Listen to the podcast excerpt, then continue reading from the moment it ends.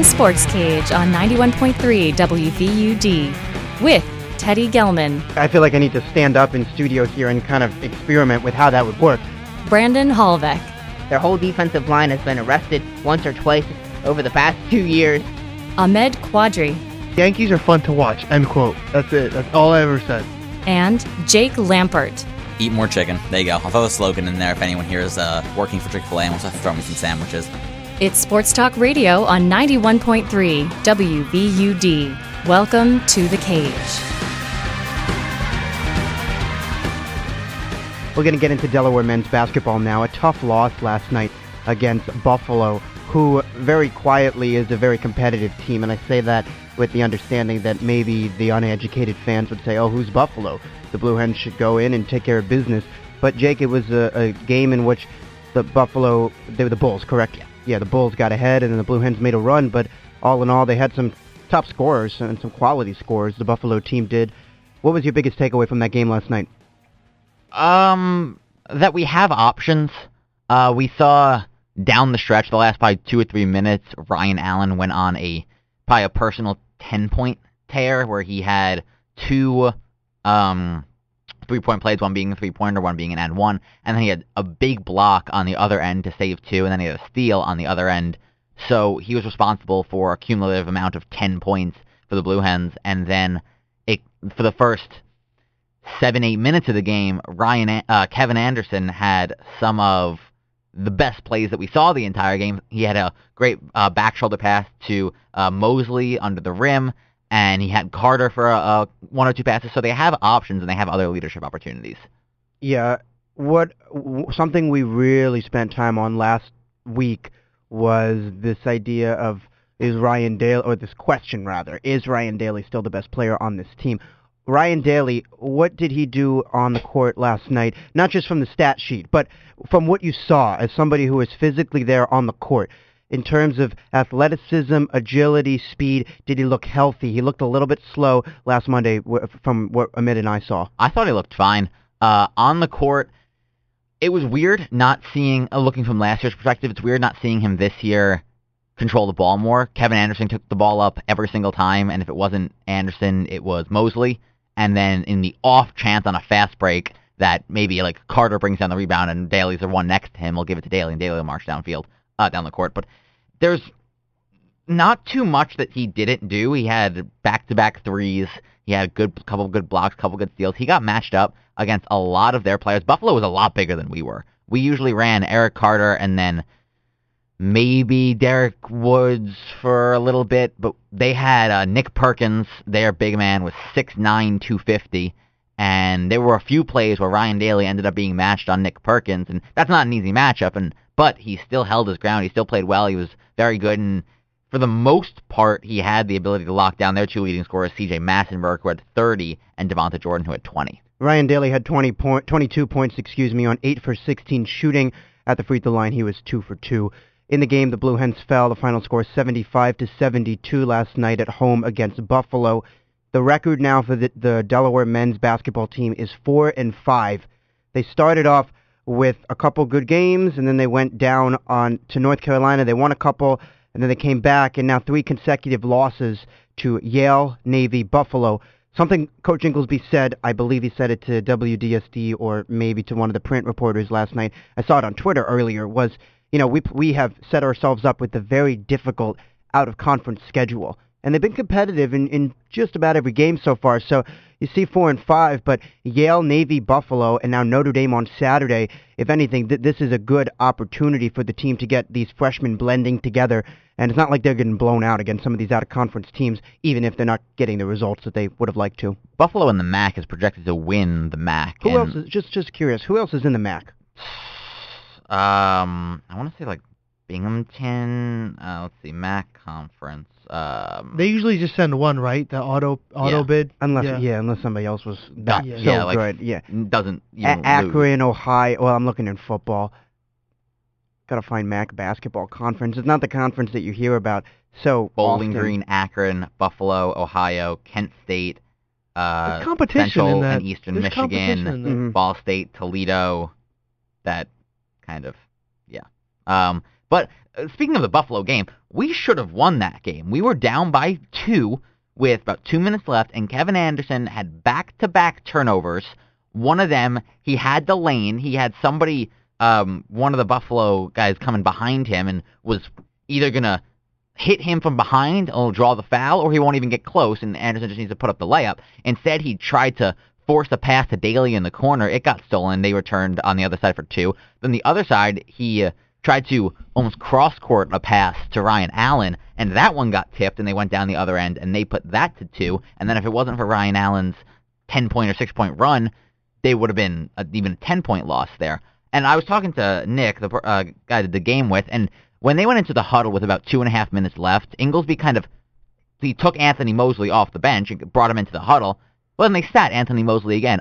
When there is that two minute left on the clock in a competitive game that you can win, I don't know why Anthony Mosley, the senior, who played a very safe basketball game, I think he had zero or one turnovers. He shot almost perfect in the field. I don't know why he wasn't in controlling the basketball game. And I hate I hate the whole I don't like giving people pass. Well, it's a learning experience. Two turnovers, they'll learn from that. I will never give a person that kind of credit. You know, it's two bonehead plays. You should make it. But right now, I think Ryan Anderson, or excuse me, Kevin Ryan An- Allen, Kevin Anderson. Ryan Allen, Kevin Anderson. I always mix the two. I've I've mixed, mixed them up many times but myself. they will learn from this because again, obviously each game matters, but it's not the CAA play yet, and that's when it really matters. And they will learn how to finish games. Again, I will never give a team a pass. That They were talking about the Sixers this year. Oh, they'll learn from it. They'll grow. No, you need to win now. Um, same with football. 16 games. You need to win now. There's no learning experience. There's no time. You're a professional. But in college, in this instant, I will give them a pass. I think they will learn from this, and hopefully they will learn how to finish a game. I agree with you, Jake. They should have won that game, but shoulda, coulda, woulda. That doesn't matter. There's no moral victories. I also don't believe in that. If they can get this ship, you know, kind of right by CAA play, it seems going to be a problem down in March. there are Notre Dame, Dell State, CSU, Bakersfield, Cornell. So four games left before they open up conference play against UNC Wilmington on the 30th of December. So it gives them four more games. Three of them are at home. I would say that those are tough games. They're, they are. I those mean, are tough games, and you're Del- looking at a Dell, Dell State, State- game that's easy. No, that's a that's a Delaware li- rivalry. They're going to come out guns a blazing. So that's a, It's a not. tough It's not Goldey-Beacom. It's know, not yeah, Goldie yeah, B. It's yeah. still Division One, and um, there's some talent down there, and there's always that rivalry, that Route One rivalry. So if you think they're not gonna come out, you know, with a, a heat check, you know, you're absolutely wrong. Tough, tough schedule for the Blue Hens. And that's what Ingelsby talked about. He said this is something that because the coaches put together this schedule, and he said this is something that we we did because we think it's going to. I'm paraphrasing here. This is something that can benefit them in the long run once they open up their conference play. And across the board here, I mean, we're talking about the development of some of the guys who've been on the team for a year or two or three, and the implementation of these freshman players, the Kyrie Walkers, the Allens, the Andersons, and you've got a little bit more flexibility this season than they did all of last year. And if Ryan Daly can keep up what he's done and you implement some of the freshmen, it gives them a lot of space to work with. So now Notre Dame on Saturday, they you guys saw that they lost to Ball State the other night, right? Yeah, uh, it was a what was it? It was Yeah. a buzzer. Yeah, it, yeah. it was. They lost on a buzzer beater. It was Yeah. a shocker. Michigan State before that, Yeah, so they've been they've been I don't want to say struggling. They're a great team, we projected them to come in well Top we five thought, or well, we thought there was an something, yeah. for them to come in unbeaten. Right, but that's not the case. But I don't think can you diminish that really kind of coming in, or uh, I don't know if the Blue Hens locker room kind of eyes opened up a little bit here, like hey, let's make that you know three losses now in the last like two weeks for them. So I don't know if that changes anything for the um for Mike Brey and the Fighting Irish, but Mhm. that's gonna be interesting uh, for your psyche moving forward. Well, I, I agree with you. I mean, this. I mean, you. Let, let's think about this now. If I'm a, uh, if I'm a, a player who is watching Notre Dame lose to Ball State, if anything, that gives me a little more confidence. Sure. And then now, sure, you can make the case. Okay, well, if Notre Dame loses that game, they're going to come back and they're going to play better. But you can't think of it like that. You look at what Notre Dame has done, and they opened up the season with a great start. They started the season, I believe, six and zero, and then they lost to Michigan State. They came back with a win, a big win against St. Francis Brooklyn uh, in South Bend. and then they fell to Notre Dame uh, at Ball State, and now they got Delaware, and it's it's going to be a packed Bob. And I'm not saying that that's a reason that the Blue Hens are going to win, but that's something we don't hear very often. A packed Bob Carpenter Center officially sold out. I don't know if you guys saw the prices that they were going for. Those tickets for general admission. That's not really the right phrase. We're looking there. at triple digits here. Y- Yeah, yeah. I mean that you were you were talking 70 to 80, anywhere to to more than 200. So this is going to be the the most like sold out game since we're talking. You you said Deladon, but I don't know. For men's, we're talking Yeah. late 90s when Mike Brey was the Blue Hens coach. Yeah, yep, hmm And I don't know. I just don't know if I'm paying like a hundred bucks to watch the Blue Hens possibly lose by like twenty. Am I wrong? I mean, I, that? I- wouldn't pay a hundred, but you get to watch Notre Dame play basketball. yeah, no, that's, exciting. true. I saw tickets going up Ag- against, north of two hundred. against your team, Yeah, you get to see against the team that you support. yeah. Um, I I have no doubt this is going to be a competitive basketball game, oh, absolutely. but th- we we For have we have purpose the of talent yeah. and we have the roster and we have Mhm. the players that will make this game a competitive game at least. Um, well, for, also for the sole purpose of Blue Hens will do their best to keep their best five out there, and Notre Dame might not need to have their best five out there. Well, I I was talking to uh, Jacob Orledge. He's the investigative editor up at the Review, and we were talking about this a couple of weeks ago. And he said, "Oh, let's make a bet over under 30 point loss." And I really did not hesitate at all. I said, "You know what? I'm gonna take the under with that. I don't think that this team is gonna get smoked out of their own building by 30, 35, 40 points."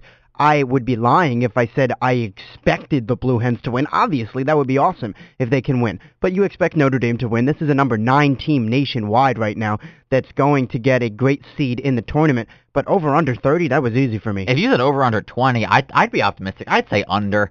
If you if you said over under fifteen, I'd say I, I think it'll be in the fifteen to twenty range. That's just an optimistic look. I don't. Again, I think we'll make it competitive. I think we'll keep it competitive.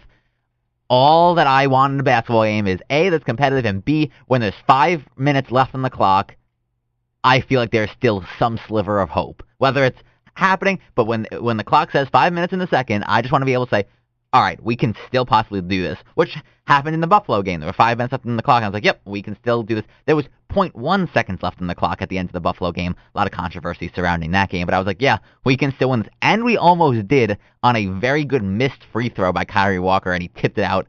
It was it was a mess of a game, but we have hope. And, and let's be honest here. When you say five minutes left in the second half, that lead, if, if you were losing by, I don't want to get into all these scenarios, but if you're losing by 15 points with five minutes left, you can still win that That's game. still a basketball you game. can still win that game. We're just saying you, you just wouldn't want it to be 70 to 70 to 40 Yeah, 70 with to five 4 minutes left. That, that's not like- going to happen. But this is, I mean, I saw an interview with Notre Dame coach Mike Brey the other day following the Ball State game. The Notre Dame press was asking him about the Delaware game. He said it's going to be emotional for me. I didn't really realize, but once I did more research, it became more clear. This was a guy who was a coach here for five years, maybe six. I'll have to fact check, but I think it was 95 to 2000, something like that. He goes to Notre Dame. Ingelsby plays his senior year with Mike Brey as the head coach. Ingelsby, the Delaware head coach we're talking about right now. Ingelsby then works his way up to being an assistant with Mike Brey, who then said, Ingelsby said, and Mike Brey said, both of them said, we basically collaborated on all of Notre Dame's offensive stuff, the, all of their plays. So Ingelsby is this great young mind in college basketball coaching, and it's clear that there's a great mutual respect there. So as somebody who's going to be there, I mean, we'll all be there. It's going to be very exciting to see how that interaction goes. But we come back to how competitive the Blue Hens are going to be in this game. I find it hard to believe that, that they're going to lose by 30 points. I, I- I don't. I don't see I don't it see being it. a 30 point win. I don't see it even being a 25 point win. Like I said a little while ago, we have the lineup to make it competitive. We have scorers. Ryan Daly can score the basketball. You saw Ryan Allen can score the basketball. We know that even down low, you have Eric Carter who can score. We'll put points on the board. We'll play pretty good defense. It'll be a competitive basketball game. So for those saying, like you just said, 30 points, I don't see it. I think this could be good in the long term because, correct me if I'm wrong, but like, and Towson's really good this year. I might not use them as, as an example, but like, is Drexel or some of these other CA teams playing like top 10 ranked? Like, are they playing Duke or Kentucky, Notre Dame? They're not playing like Michigan State. They're not playing these kind of schools.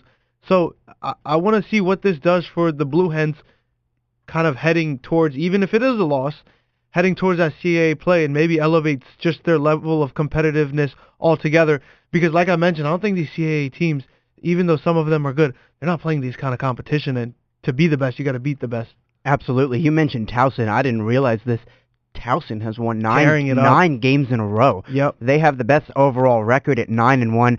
Of course, that doesn't mean a lot because they haven't open conference play, but it should definitely mean something because of what they've done so far at this point in the season. And there's no CAA team right now that looks dreadful. I mean, UNCW, they lost a lot of players. They lost their coach. They're two and four. They've lost three in a row. But you can't really look pay much attention to pay much attention, excuse me, at the conference schedule until uh, the conference seedings until you get into the conference schedule. But absolutely, Amid, it's a it's a learning experience, and this is a chance for you to go up against a legitimate NCAA powerhouse who every single year in recent seasons is in the tournament and wins at least one game. Feels like a Sweet 16 team every year. Exactly. And a couple years ago, they went to the Elite Eight. They haven't won one in a very long time. They haven't won one under Mike Brey, but it's a team who you expect to go there. They've got a great following. This is a premier program in college basketball. So, uh, from a fan's perspective here, you know, I do hope that people get up for this one and not just literally get up and walk Yeah. to the game,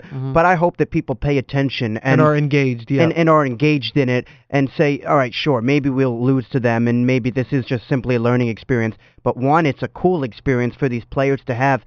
And it's hard. Ryan Daly said back in May when asked about this game, he said, you know, we want to say that it's just like any other game, but it's not just like any other game. It's different. They're going to be giving out blue T-shirts to everybody in the stands, and it should have a different feel to it than most Delaware men's basketball games do. And I, I don't know what will be comparable to this game anything other than maybe we're thinking back to 2014 when they won the conference under Monte Ross, and I don't even know how that will stack up. But I do hope Yeah. people get up for this one. Absolutely, and and that's where you want to go back to a team that played Michigan State in the round one of the NCAA tournament. So you obviously not that far away. It was only about four, less than four years ago. So to get to that, I think Ingelsby it starts on Saturday. You're listening to the Blue Hen Sports Cage podcast. Let's jump to, to baseball now. We haven't done baseball eh, since the World Series.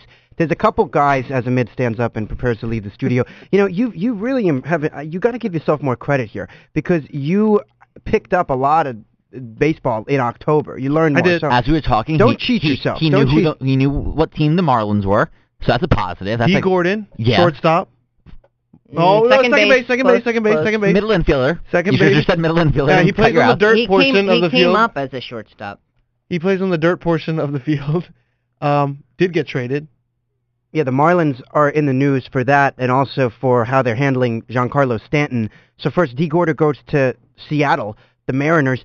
You know, I find the Mariners a very interesting team because I feel like over the last five or so years, they have made moves that makes you think that suddenly they're going to be a contender, yet they seem to finish 500 every year. They're the team that when you look at them on paper, they're like, all right, power rank's like four. Like this team's gonna be really good, and then ten games into the season, they're like oh and oh and ten. You're like, all right, maybe not. Maybe we overestimated them too much. The last, I mean, few seasons, like you just said, they've been around 500. But what does this mean for the Marlins in full perspective? They get Well, away. Can we can we get stay on the Mariners real quick with this? My my biggest question with this is what position is he going to play? They already got Jean Segura from the Brewers last year. He's playing shortstop. At second base, Robinson Cano. He's their guy. He's the guy that they've built this new offense around. Designated hitter, they have Nelson Cruz. Where are they going to play Dee Gordon? they're probably going to either put him as a backup or they could move him into the outfield because Dee Gordon's fast. Dee Gordon's probably one of, if not the fastest player in the MLB. He can cover the outfield. We know he's a capable athlete. Uh, his bat kind of fits the outfield type bat if there is some sort of stereotype for an outfielder hitting. Um, but they could possibly put him into the outfield, or, and I don't think this was a huge thought out plan, they could be just taking Dee Gordon to send him somewhere else and get him for maybe another arm in the bullpen, but doubtful. Well, the the Marlins. I mean, this is connected to the Marlins because here the Marlins are in a situation where they are for the last several years kind of like the Mariners. I'm not saying that the Marlins were supposed to win the NL East, but they've had a little bit of a disappointing time putting together. The, remember the whole Jose Reyes, Mark Buehrle. They've tried to do things and it hasn't worked, so they ship him off. Stanton who knows what's happening with Giancarlo Stanton and possible trades that may or may not ever happen. So this is a team who you think, well, they could go in rebuilding mode. So if they get prospects over from the Mariners, who have had prospects for many years now, and you get Cano, but they don't do anything else, I feel like it's it's relatively low risk for for Seattle. But you give away Dee Gordon, you will then give a hypothetically give away Giancarlo Stanton, whether or not that happens. Who's the face of your team? Christian Yelich, Well, Marcelo this is, Zuna. This is how the Marlins do business. This is how they've done business for the last 15 years. But they they're not- keep their payroll as one of the lowest in baseball. but they haven't done anything about it, so I, don't- I don't Yeah. see the the bonus of trading No, away Gordon, I'm not saying away it's Stanton. right or wrong. I'm just saying this is nothing new for them to trade away established pieces of this team. Think about when they traded away Miguel Cabrera and Dontrelle Willis in one foul swoop. They traded away Dee Gordon just a few you know mo- moments ago. Um, trying to think of anyone else that would have been a big name that everybody would recognize, but they never one invest in free agents and two once their guys get past arbitration they're rarely ever still on that team they're one of the youngest teams year to year and one of the lowest payrolls So they're gonna clear cap space. They're gonna well there's no cap Ho- they're clear clearing budget payroll space. Yeah, clear budget space. Um, hopefully get someone to fill the void of Stanton and Dee Gordon. I don't know if there's well the reason why you're making this trade is not to get better this year you're making this trade No, because you're- Giancarlo Stanton makes 300 million dollars and you don't want to pay that but you're not. and you're not good enough right now to compete with those two pieces so I would be shocked if they don't get somebody to make them competitive. If they literally full tank or quote unquote tank, tanking is not a thing anymore uh, in a lot of asterisks and quotes. They're gonna go straight to the bottom of the division. They're going to ha- I don't know. because Phillies might have something to say about that Um, well, the Phillies, the Phillies showed some spark at the end of the year. They showed some, and I would, if they give away Anyway, Giancarlo the Stanton point, yeah. and Dee Gordon, it, it'll be a battle to see who's worse. sure Because that that is a division. If they kept Dee Gordon, if they kept Giancarlo Stanton, and if they made a power move, they made a proactive move, not a reactive move. I'm just saying They're a team. I've never seen the Marlins go out and say, okay, last year we were a 77 win team. Let's go get Shohei Otani or, you know, name whoever else you want as a big name free agent and actually be competitive. Well, that's what I'm when they're like, they- they competitive, have- they do it based off their young talent. And then Which once that have. young talent gets to the point where they need to be paid or they become free agents, they get rid of them. Because they're, they, they're they not going to be the Yankees. They're not going to find two people on rookie contracts to carry them to the world, like the, the playoffs. Right. They are. They have to. Whether they have to realize it, because their pitching is good. Their pitching's competent. They are going to have to. th- I don't. I, I don't see any way or any situation or any like you said any positive that the Marlins come out of this. Not even this year, but next year, the year after that, the Marlins say, look back, looking back on this trade, saying this was a good trade, good idea, guys, high fives all around. There's, I don't see any positive. But uh, but also, it's not like Dee Gordon was some super. I mean, he's a very very good. He's, he's a very solid player. He but, was a big but I'm reason not- why He's that. not Giancarlo But I'm Stanton. saying, I'm saying, in my pers- in my opinion here, I don't see how this trade.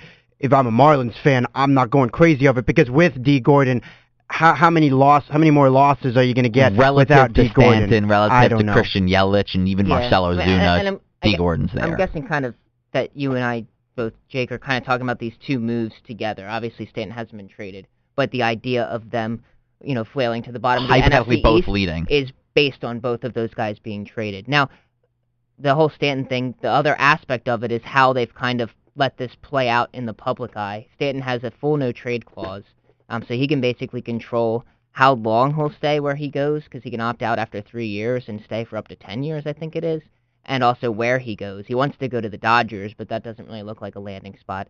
The other two places that everybody's talking is the Giants He has to go and the St. Cardinals Louis. He has to go to St. because Louis. out those are the two teams. packages that the Marlins have already kind of put out there, playing off their leverage that they have um, comfort in taking. That they would take the deal from either the Giants or the or the Cardinals, um, but Stanton wants to go to the Dodgers. How do we think this is going to play out? the St. Louis Cardinals are the only viable spot I see because the Cardinals are always knocking on the playoff door every single year, regardless of who we say. And if they get that bat, that extra bat to pair with Dexter Fowler and Carpenter and Molina, they'll have a legitimate shot and now being the playoff team that we've seen from them the past few years. If they if he goes to the Giants, how much can you trust the Giants' bonuses? Well, I- I'll tell you, I I will go as far as say to say that the Giants 2017 season, to me, I don't think should be looked at as a reason to think that the Giants all of a sudden are going to, for the next three, four years, be a terrible MLB team. Because you look at their roster, and they've got pretty much the same group of players, few mm, changes, that won or got to the World Series. So if I mean, if I'm a Giants fan, I say bring him over there. I think that's a great fit. I think the Cardinals would be a great fit too. But in terms of the NL, I think it would be far more intriguing if he goes out west. Well, and that that division becomes four four teams. You got four- yeah, slapping each other for the top of the division. That'll be fun to watch at least. And I don't think that that's a 60 win team like Teddy was saying because you have Buster Posey, Madison Bumgarner on a full season, and then if you bring in a Giancarlo Stanton that is worth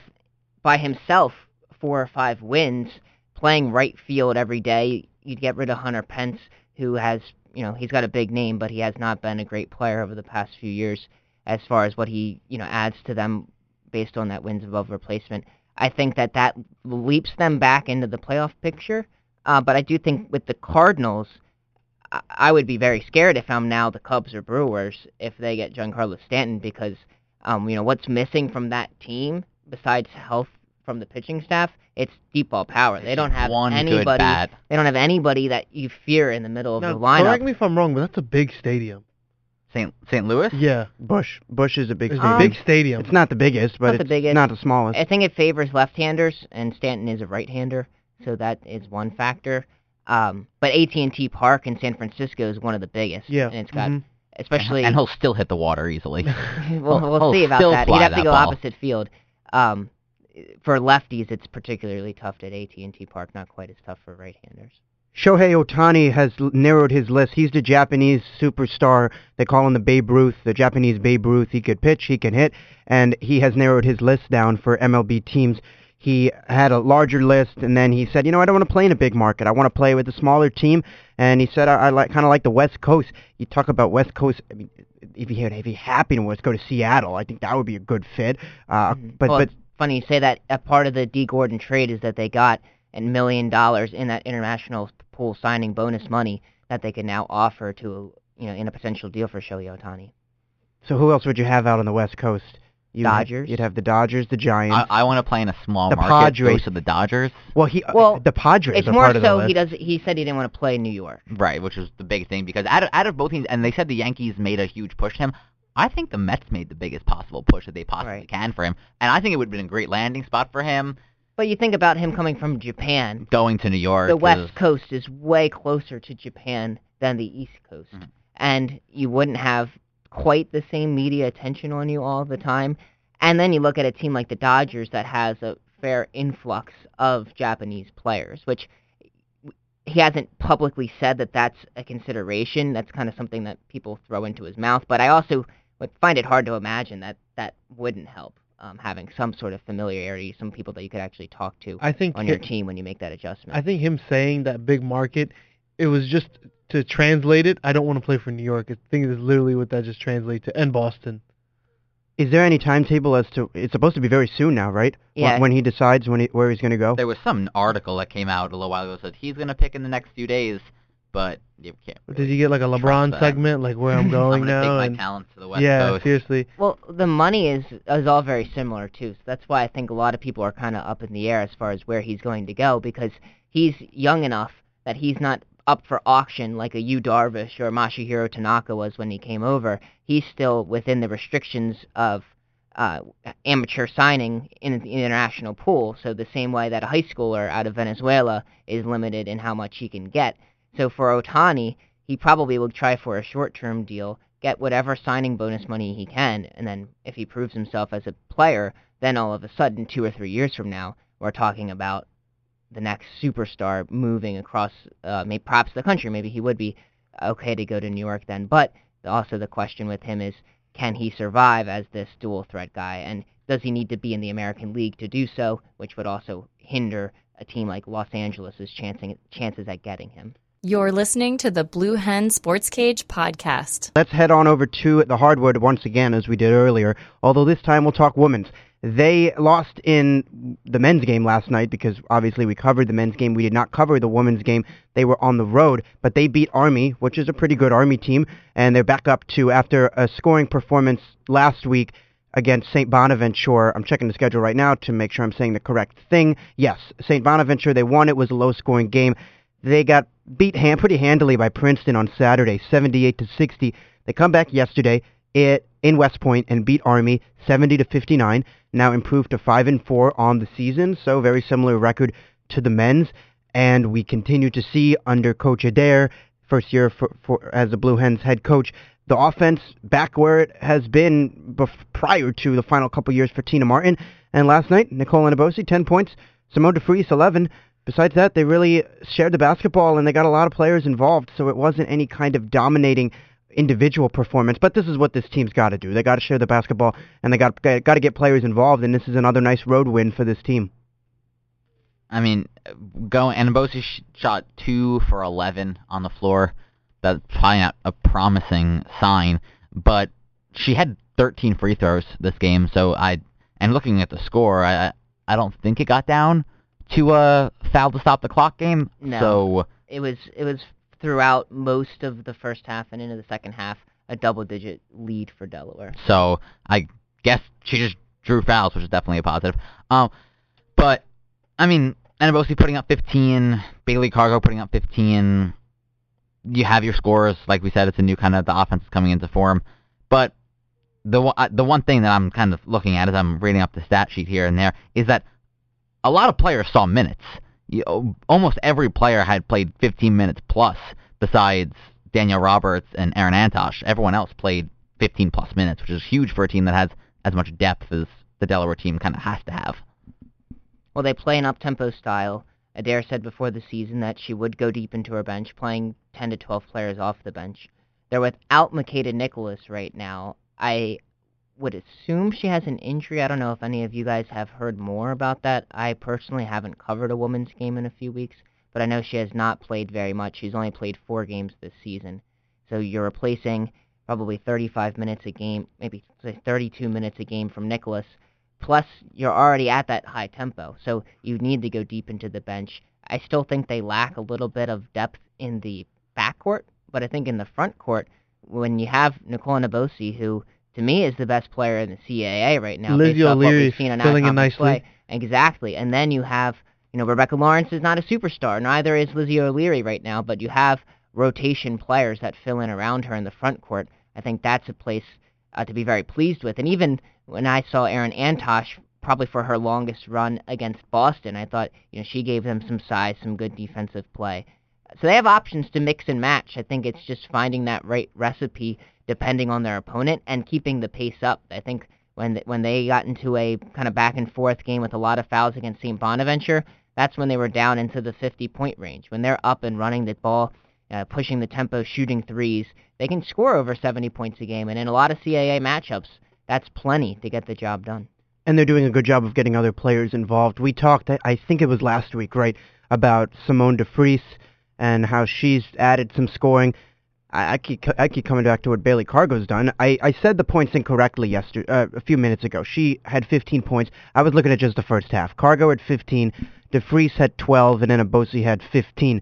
And then they got O'Leary, as you said, amid Rebecca Lawrence, Abby Gonzalez involved. But it's not you last year of course had Jardine and Erica Brown but when it wasn't them it was only Enabosi but I think some of these other players are, are forming a little bit of confidence now knowing that this is a team that runs and that to me fits their skills a little bit more Yeah, I don't even know if it's confidence as much as it fits what they have I think they, personnel they come together Yeah, I mean, and then maybe maybe you get that first, and then the confidence comes along with it, Sure. or you know whichever order it comes. But I think a big deal of it has to do with the way that they're utilizing the personnel. You play around Nicole Enabosi, but you still have to move the ball. You can't just dump it into her down low. You move the shooters around on the perimeter, and you just spoke to Bailey Cargo. She actually, I'm in a class with her this morning. She actually brought this up as something that we all to share, like what we've tried to improve upon. And she brought this up as what she was going to try to improve and she said th- three-point field goal percentage, which you know that's obviously what she kind of came into Delaware as being heralded for. And the teacher asked, "Well, have you improved?" And she said, "Yeah, I'm third in the CAA in three-point field goal percentage." And I looked at him like, "Yeah, like wow, she's shooting 44% from three. Last year she shot 25% from three, so that's you know that's quite a turnaround." She's still not scoring 20 points a game, but that's really the role that I think we maybe expected last year, and now she's really falling into it nicely this year. Three for five last night. We saw her at some of the home games, knocking down the threes. It's going to be a critical player for this team down the stretch. She's going to have to take those shots and make those shots. That, that's a cool little story there. You're listening to the Blue Hen Sports Cage podcast. In the wise words of a mid-quadri, quote, bad teams win and good teams lose. I, I, I don't really know what you were saying. You were trying to talk about the Eagles and the the refs. First of all, you were very annoying on Twitter. Thank you very uh, much. I appreciate it. You, I, I was, I was I will be doing the jokes tonight, Teddy. and I am and li- listen, listen, I am not at all saying I'm not at all trying to trash the Eagles. I, I Mhm. agree. Like the sure, the ref the refs weren't great, I'm a but Twitter troll, by the way. You guys should know this. yeah. I, and so what were you, what were you attempting to say when you were re- what, what is this Are bad? you talking about my just recent rage? Y- yes. Well, look, here's the thing. Just because you know Panthers beat the Pats this year, does that make the Pan- and the Patriots are the best team in the league? I guess everybody can agree on that. Does that make the the Panthers like really good, really great because they beat that team? No, and at the same time, the Chiefs beat the uh, or the Jets just lost to, or the Jets just beat the Chiefs. Excuse me. But again, all of these things happen. Your Redskins beat the Seattle Seahawks, who my Eagles just lost to. Again, uh, those things happen. You can't really relate everything together. It's not like college football but where what are we? I'm trying to. fi- What are Well, what I don't, are we I don't relating? think anyone is saying based on that like, game. That, like what are we? What do we relate? But What, what are I you guess all this goes back So to you're the di- Eagles beat. Are you disputing the people who are out there saying the 10 and 2 Eagles are worse than their record indicates based off the teams that they've played? I don't think anyone's saying the Seahawks are better than the Eagles just after that game. I wouldn't say that the Seahawks are better than the Eagles just after I that game. I think game. also the argument is here is the Eagles only played easy teams, which is true to an extent. I guess my rage was partially entertainment. It's true to an extent. But here's the thing though, like again, bad teams can win and good teams can lose. It happens. Redskins are not a good team, but they beat the Seahawks. Like what's that what do you ex- what's that I, I'm explanation? yeah, I You know what I understand mean? you're saying. And it- it Anything happens. can... you know, Any the- given any given Sunday. Sunday. Any given You Sunday. There's, But I there's a lot of- of parity in the league. You can't... Correct. It's not predictable And especially this year where there's with the with you know the exception of three teams, it is mostly 500 for that matter. The AFC is not that good. It's okay, kind of hovering around 500. A lot of teams. NFC a little bit better, sure. Also teams hovering either just below 500 or above 500. So again, I think the NFL this year competition overall is good with the exception of three teams. Well, we might get to a point in the NFC where a 10-win team misses the playoffs. Sure, exactly. And then you, You get, know what I mean? you look at the AFC where we might get to a point where a seven-win team makes the playoffs. I don't like, know about that. Well, if if it A goes 500 team, I'll say. uh, well, an eight and all right, an eight and Nine eight and team. seven. I mm, we, it very well could be an eight and eight team if you look at how the uh, AFC with the Chiefs, the Chargers, and the uh, Oakland Raiders are going. One of those teams could be eight and eight and make it sure. make it into They're the not playoffs. 7 and 9. Probably probably not because that means each They'd, ha- they'd yeah. have to win one of the three. Yeah, everybody the would have to the lose, season, and then I'm sure they match but up against oh, but other. then the Broncos can win out, and uh, they'll still be uh, six wins. But anyway, um, looking at the It'll AFC, like just, two wins. just in case Yeah, you're like the Broncos Broncos fan, you're not three. in it. I'm you're out. I'm Bron- literally everyone would have to die for the Broncos. three to win. three is six. Seven Yeah. is greater than six. All right, yeah, okay, we're good. We we checked the math. Broncos, I'm sorry, but they're not statistically eliminated. They can still make a wild card position. The only four teams Great. to be statistically eliminated are the New York Giants, one tier, Cleveland Browns, two tiers, Chicago Bears, and the San Francisco, San Francisco 49ers are the four teams that are statistically eliminated from the playoffs. And the Browns, not last week, but the week before, were still, when they were 0 and 10, were still eligible to make the playoffs. Just put that into perspective. ES- ESPN put out there was 56 different things that had to happen for the Browns to make the playoffs. I just want to know why, why, why they paid. s- I mean, somebody spent Somebody so sat much, down Somebody and- spent so much time doing that, knowing that it wasn't going to happen. But hey, give him In the credit. event it was cool. Kizer goes off completely. Kizer those for 47 Anyways. touchdowns and one interception. Okay, let's let's go to the NFC then. Talk about some good With teams. with what we're talking Don't, about. you, don't you disrespect the- my 0 and 12 Cleveland Browns. The Eagles lose, the Vikings win. By tiebreaker, the Vikings have the one seed right now. Of course, that could all change. The Saints beat the Panthers. The Rams get another win. The Rams 9 and 3 will face the Eagles this weekend in the biggest game of the week. The Seahawks, of course, beat the Eagles, so now they're into the slot. The Falcons slide out after they lost to the. I'm, I'm drawing a blank right here. Minnesota. Minnesota, thank you. And also still in contention, but very unlikely. You got Detroit, Green Bay, Dallas, Washington, Arizona, and Tampa Bay. So across the board right here, there's a lot of good teams in the NFC. The the the one thing that people continue to sleep on, and Jake, I'm going to come back to this right now because I'm having a tough time seeing it here. Last week you said I just don't see the Rams making the playoffs. Nine and three, sure, the Seahawks are right there. Do you think that even if the Seahawks win the division, the Rams could be overtaken by, say, the Falcons for that final wild card spot? Do, are you still not buying them as a playoff team? Um, they played well last week. They played really well last week. Uh, Todd Gurley had another 170 yards from scrimmage. In Arizona, correct? Yeah, Uh, in Arizona. Yeah. Yeah, Todd Yeah. Gurley had 170 yards from scrimmage. Jared Goff, Jared Goff looked good. I I think I'm going to take back the statement, and I think they will be a playoff team. I think they I think that game against Arizona, which a lot of people said like this can be a, a big speed bump for them, but and Brandon said it that this Yeah. could be a tough game for them. I I think they are a, a better team than I originally thought of them to be. Not that I thought of them to be a bad team, but I do think that they can be a playoff team right now. But I think they're going to be a wild card team. Is it fair to say right now in the NFC that we're basically down to some combination of two NFC South teams and one NFC West team battling for the two wild card spots, and that those division titles are still up for grabs, but that from the North we have the Vikings, from the East we have the Eagles, and then it will be some combination of Saints, Panthers, Falcons, Rams, and Seahawks? Can we eliminate Dallas? Can we eliminate Washington? Can we eliminate Detroit after what happened last week? I think the o- we can eliminate Dallas, eliminate Washington, Of course, not eliminate mathematically. but- right, but uh, eliminate. Um, I would say I would eliminate Detroit. I'm not going to eliminate Green Bay yet. But I'm going to get real close to eliminating them, Yeah. even One with more loss, and then because- they're out. Oh, one more loss are done for sure, but we could keep saying, "Oh, you know, Rodgers comes back, they get the sixth seed. How fun would that be?" But uh, I was watching something the other day. If even if they bring him back, they're going to have to face a really good Vikings team. Go on the road to the Lions. He's officially off the IR next week. I mean, I don't know. They they, they think got the they got the Browns this week. They go to Carolina.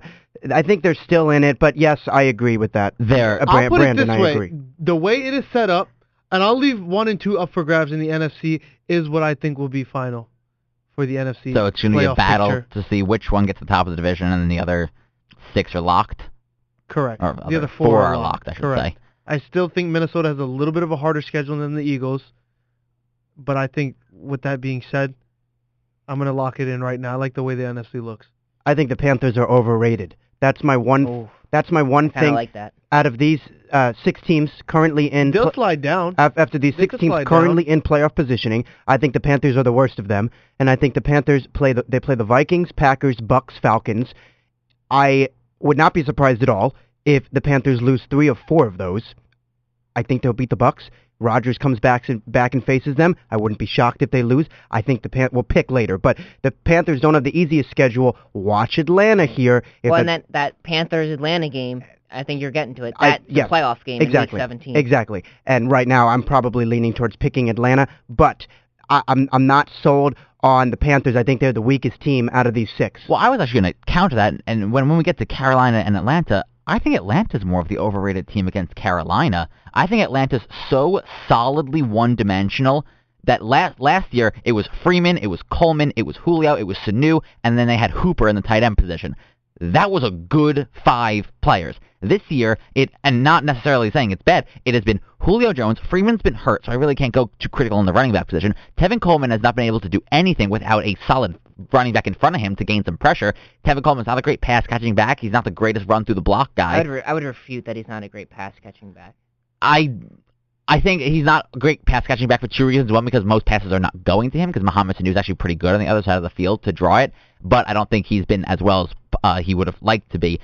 Uh, Sure. l- long long story short, I think that if it gets to the playoffs, you're gonna have the Carolina Panthers double cover Julio. Julio's still going to drop 100 yards, but I don't think that's going to be enough for this Atlanta team to get close on a very good Panthers defense. And if they get a good Cam Newton, not much to say to that. Well, the, the Saints are sitting here even after they beat the Panthers. Destroyed the Panthers. Yeah, they they have to play the Falcons twice, and that can you can make a case good or bad for both. Because if you're the Falcons, you love it because you could still win the division. I, it's unlikely, but the Falcons could still win that division here. They beat the Saints twice, and then they go to Carolina. They beat them. Who knows what could happen there? But if the Saints beat the Falcons here, then you're all of a sudden looking at New Orleans as a top tier, if they're not already, NFC competitor here. Mhm. So the NFC South Could even get into the mix Sure. for the top two seeds. Sure, and that's why y- across the board here there are so many teams still eligible. Whereas in the AFC, at this point, barring an epic collapse, it's Pittsburgh, New England, one two. Either way it goes, whoever wins that game in Pittsburgh Yeah. next week is going to get the one. In the NFC though, it's far more open, and that's why we talked about before a six-win team. You can't be worse. You, it's ten wins. It, you're going to have to be that or better to get in. If you look at the AFC, you have Pittsburgh at one, New England at two, interchange them how you like. If you look past that, the Tennessee Titans have little to no postseason experience on their roster. The Kansas Mariota's City Chiefs not even there have yet. postseason experience, and their only experience is losing. Jacksonville Jaguars like were not even dreaming of the postseason last year or two years ago, and their defense has brought it together. The Baltimore Ravens have postseason experience, but they have no offense. Good luck to them playing the Jack Jacksonville Jaguars or any other team. There's no real team besides the one and two that are screaming, "We're ready to be a playoff team. Put us in, put us into contention." And I think I said the same thing a few weeks ago. Like none of these teams are yelling like it's our time to shine. That's why I'm just saying it's going to be an NFC battle, and then we're going to get to the AFC and see the Steelers and the Patriots, whoever gets the Super Bowl bid.